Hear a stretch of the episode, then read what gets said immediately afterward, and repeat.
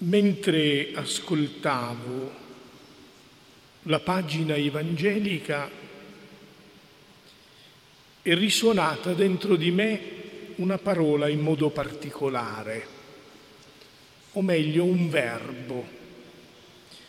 Un verbo che descrive l'atteggiamento di Simeone, quest'uomo avanti negli anni, così come anche l'altra protagonista di cui abbiamo sentito parlare, Anna, anch'ella avanti negli anni. E sentire attribuire a persone avanti negli anni questo verbo mi ha aperto un orizzonte di riflessione. Qual è il verbo? C'era un uomo di nome Simeone, uomo giusto e pio, che aspettava la consolazione di Israele. Il verbo aspettare è il verbo dell'attesa. È interessante che quest'uomo, nonostante i suoi anni, dalla vita aspetti ancora qualcosa. L'attesa è il segno evidente, più eloquente della vita. Si finisce di vivere quando non si aspetta più nulla e più nessuno. L'attesa è la dimensione più viva del desiderio. E sapere di una persona anziana abitata da un desiderio è un inno alla vita. Noi che siamo spesso così cedevoli alla rassegnazione, alla monotonia, all'abitudine, noi che viviamo nel disincanto di chi ormai crede di non doversi attendere più nulla dalla vita, da questi anziani protagonisti noi impariamo che vivere significa aspettare, attendere, desiderare. E che cosa attende Simeone? La consolazione di Israele. Anche questo è straordinario. Noi siamo grandi non quando aspettiamo qualcosa per noi stessi, perché di attese e di desideri individuali ne coltiviamo sempre, tutti, fino all'ultimo momento in cui esaliamo l'ultimo respiro. Ma qui Simeone attende non qualcosa per sé, attende la consolazione di Israele. Qui ci mette fuori gioco tutti. Chi di noi nel suo cuore coltiva desideri comunitari, desideri di popolo, desideri che abbraccino l'umanità intera? Tutti noi siamo prigionieri di desideri di basso cabotaggio. Sì, siamo spinti da slanci di amore che non superano la lunghezza generazionale che va dal figlio al nipote. I nostri desideri vanno lungo questa direzione, si fermano al massimo ai nipoti. Chi di noi coltiva questo desiderio di consolazione per l'umanità, per Israele? In questo Simeone è eccezionale. È l'espressione di tanti uomini e di tante donne che si portano nel cuore la passione per gli altri, la passione per l'umanità, la passione per un mondo migliore, per un'umanità migliore. Ed è lì ad attendere nel Tempio, perché il Tempio è il luogo dell'invocazione, è il luogo della preghiera, è il luogo della supplica, è è il luogo in cui l'uomo dice a Dio: per favore, affrettati a venirci incontro. Ecco il ritornello del Salmo. Vieni, Signore, nel tuo Tempio Santo. Questa supplica è riferita alla venuta di Dio. In quale tempio? Nel Tempio di pietra? O in quel Tempio che è l'umanità stessa, che è l'uomo, che è ogni essere vivente? È come se Simeone facesse sua questa invocazione e dicesse: Signore, io allora potrò morire in pace quando saprò che tu pulsi della tua vita potente, divina, nel cuore di ogni uomo, di ogni essere, perché tu sei la consolazione di Israele, tu sei la consolazione dell'umanità, tu sei la consolazione di ogni essere umano. Ecco che nel momento dell'incontro, quando Simeone ha tra le braccia colui che finalmente è entrato nel Tempio, e in quel momento si realizza un prodigio straordinario, se riflettiamo bene. C'è un Tempio di pietre, c'è un Tempio nuovo che è Cristo, c'è un Tempio in cui Cristo abita che è l'uomo, che è Simeone. Vedete, una sorta di dinamismo quasi da bambola matriosca, uno dentro l'altro.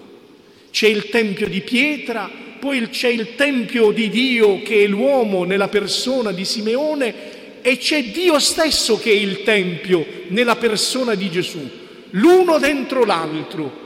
Questa è la consolazione di Israele, questa compresenza di Dio in noi, di noi in Dio, di noi e Dio nel luogo di Dio, come siamo qui adesso. Forse non riflettiamo mai abbastanza su questo, ogni qualvolta ci ritroviamo riuniti nel Tempio e soprattutto nel momento in cui anche noi abbiamo il Cristo tra le mani e nel cuore, quando riceviamo l'Eucaristia, si realizza questa compenetrazione mistica tra noi e Dio, tra Dio e noi, e tra noi, Dio e lo spazio sacro, per cui diventiamo una sorta di grembo pronto a generare la vita nuova, per cui ogni qualvolta poi usciamo dal Tempio dovremmo far rompere le acque che ci tengono prigionieri nell'involucro del nostro egoismo, dei nostri piccoli desideri, e imparare a pulsare, a far pulsare dentro di noi le attese dell'umanità intera. Ecco il senso della festa di oggi. E tutto questo riassunto in un segno, il segno della luce. Perché la luce è la metafora della vita. Noi nasciamo venendo alla luce, noi viviamo perché siamo bisognosi di luce, noi per camminare nella vita abbiamo bisogno di luce, noi per consigliare gli altri abbiamo bisogno di dar loro luce, di sprigionare luce. Allora il segno della candela tra le mani che cos'è? È l'espressione stessa di quel gesto di Simeone con il Cristo tra le braccia. Lui attende da anni quel momento, finalmente quel momento si consuma sotto i suoi occhi e può dire: ora lascia, o Signore, che il tuo servo vada in pace, posso morire, perché morire significa portare a compimento la vita. Noi perché talvolta abbiamo una fobia ossessiva della morte? Perché non stiamo bene nella vita, sembra un paradosso. Chi abita in pienezza la vita ama anche la morte, certo non nel senso di procurarsela o di invocarsela, nel senso che sa guardare la morte come l'esito, l'epilogo di un compimento, di un'esistenza vissuta carica di attese, di desideri, di speranze. una speranza coltivata per sé, per gli altri, per l'umanità intera, finché poi questa speranza non diventa visione beatifica nella eternità, nel paradiso. Il cristiano chi è? È colui che si porta nel cuore questa nostalgia di paradiso. Simeone, Anna, sono due persone che si portano il paradiso in corpo. Lo auspicano per l'intero Israele. Noi quando preghiamo, quando supplichiamo il Signore, dobbiamo auspicare squarci di paradiso per gli altri, per l'umanità, soprattutto in questo momento in cui l'umanità sembra essere avvolta da una caligine così fosca e così insopportabile da toglierci il respiro. Quel gesto che facciamo tante volte al giorno e che finora, fino a qualche mese fa, nessuno si sognava di fare. Sapete qual è il gesto che facciamo ultimamente più volte al giorno? Ogni tanto abbassarsi la mascherina e tirare una boccata d'aria. È la metafora della vita, attenti, di una vita che non ci basta e abbiamo bisogno di un respiro più grande. Il paradiso è il respiro più grande che Dio riserva all'umanità, però nel frattempo tu potrai gustarlo nella misura in cui sai desiderarlo, non solo per te, ma per tutti gli uomini. E allora in questa immagine straordinaria di un Simeone che aspettava la consolazione di Israele, deponiamo tutte le nostre anguste meschine e mediocri desolazioni. Perché se provassimo a chiederci l'un l'altro, raccontami qual è la tua desolazione, ognuno avrebbe da raccontarne a iosa. Deponiamo queste misere e meschine desolazioni, accendiamo il cuore per un'attesa di consolazione per l'umanità intera. Sentiamoci e lasciamoci toccare dal Cristo e, coltivando la speranza per tutti, pregusteremo anche noi squarci di paradiso nell'attesa di goderlo in eterno, per sempre, perché per questo Dio ci ha creati, per amarlo e servirlo qua giù e goderlo nel paradiso. Nel frattempo, strada facendo, continuiamo a respirare e ogni tanto, abbassandoci la mascherina, sentiamo la nostalgia di quell'aria fresca che manca, di cui tutti abbiamo bisogno. E l'aria fresca è Cristo che arriva in mezzo a noi nell'umanità e inonda della freschezza, dell'alito divino, i nostri polmoni e ci insegna a respirare a polmoni pieni, secondo il respiro di Dio, che è il respiro non solo per sé, ma per tutti gli uomini. Due anziani, perché no? Due vecchi, questa parola che non ci piace. L'altro giorno un piccolo ministrante, sta Manuel, mi richiamava, dice: Don Mimmo, non si dice vecchio, si dice anziano.